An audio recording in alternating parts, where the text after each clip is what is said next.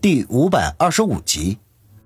当时我们两个人各发出了三把飞刀，前两把飞刀都在对射中相碰了，而最后一把，我射穿了他的脸颊，而他仅仅在我耳朵上划开了一道口子，所以说我赢了半招。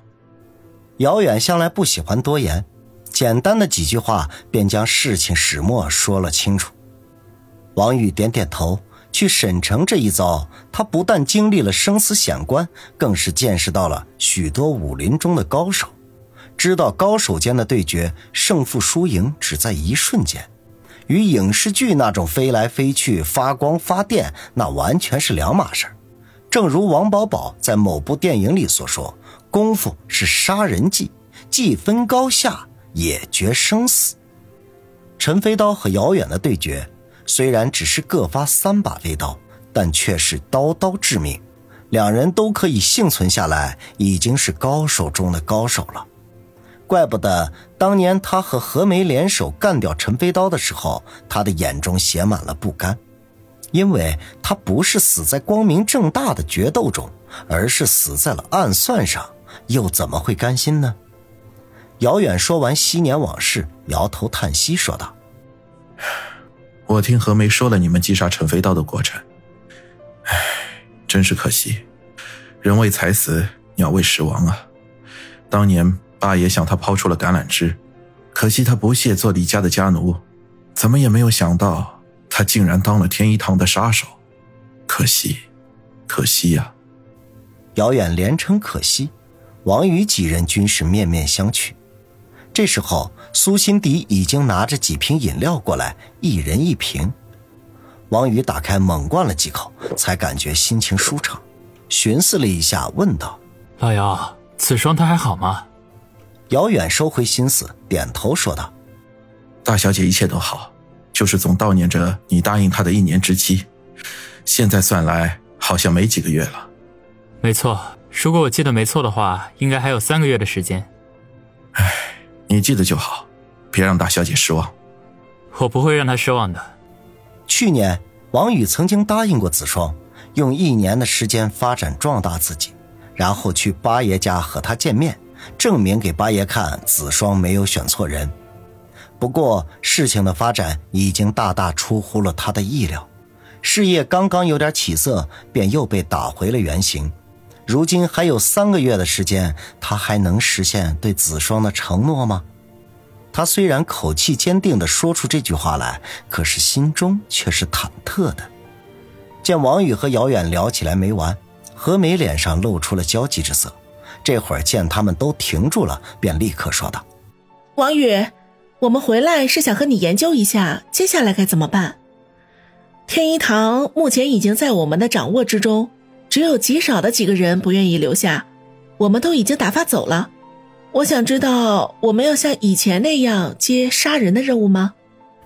王宇想了想，说道：“我是这么想的，任务当然还是要接的，不过得具体到任务的性质，什么样的人该杀，什么样的人不该杀，必须在我们的考量范围之内。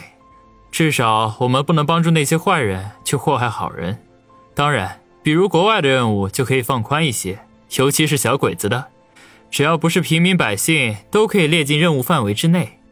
何梅皱眉说道：“这样的话，就得把任务的等级重新划分一下了。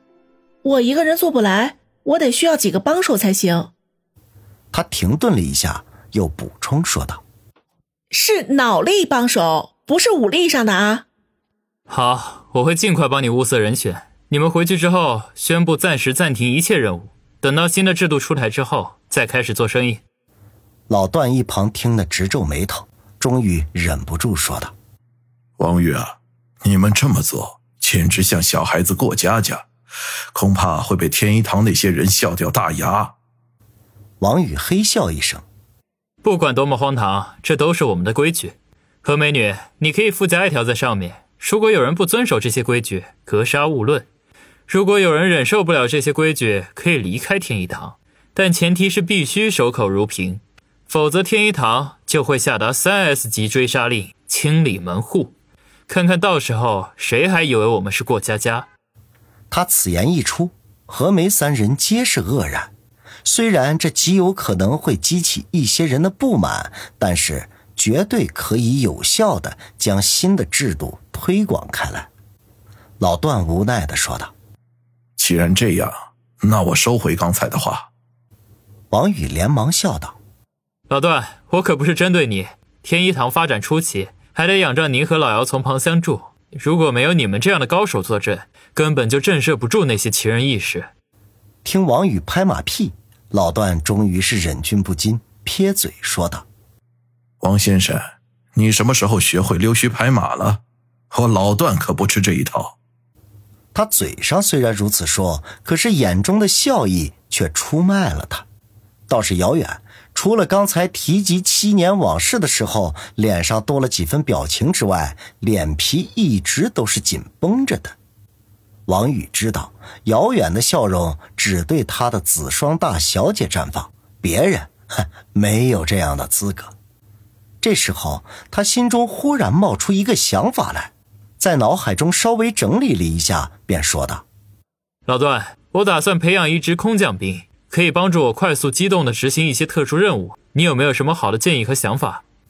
老段眉头一挑，顿时来了兴趣，略微沉吟说道：“人选方面，尽量招募一些退伍的军人，他们都有底子，培训起来比普通人要快速的多。当然，即便是这些退伍军人，我们也要仔细的甄别筛选才可以，最好是那种家境贫苦的退伍军人。”我们可以用高额的工资提高他们的忠诚度。训练方面，我可以帮你。还好，当年的那些训练方法我还记得一清二楚。哦，对了，最重要的是，我们必须要有个好的由头来招募这些军人，而且还得名正言顺的适当配备一些基本的武器才行。王宇知道老段以前是某特种部队的队长，所以才向他提出这个问题。而且他的这个想法也是因为先前听了曲二说的那个冒出来的势力，才产生了灵感。本来是想再酝酿一下，等老段来了再说，没想到他却提前回来了，便趁机说了。此刻听他说的头头是道，心中暗喜，这看样子此事必成。当下说道：“就按你说的办，培训地点安排在翠玉山别墅里。”我回头就给雪飞打电话。至于招募的途径，我可以通过孙永红的保安公司对外称补充人手，等招募到足够的人选再进行甄别。另外，这是我的秘密部队，不能轻易的暴露出去。队长的人选我也选好了，打算请我的老排长出马。老段和姚远对望一眼，不约而同的说：“长青山。”没错，王宇说道。老段二人点头说道。是最佳人选，听说他武功很厉害，正好可以讨教讨教。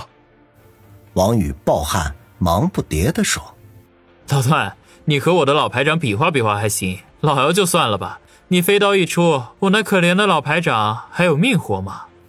姚远不置可否的哼了一声，说道：“哼，我不是陈飞刀，不到万不得已不会杀人。”王宇听了，这才松口气。心说：“那你们随便吧。”吃过晚饭之后，老段和姚远联袂离开，和何梅约好明天返回 B 市。他们自有落脚的地方，王宇也没有多问。方心和苏辛迪见何梅留下没走，收拾完碗筷之后，便也起身告辞，故意留给他们独处的时间。王宇心中感激，送他们到门口。方心轻声的嘱咐。小雨，那件事要有个度。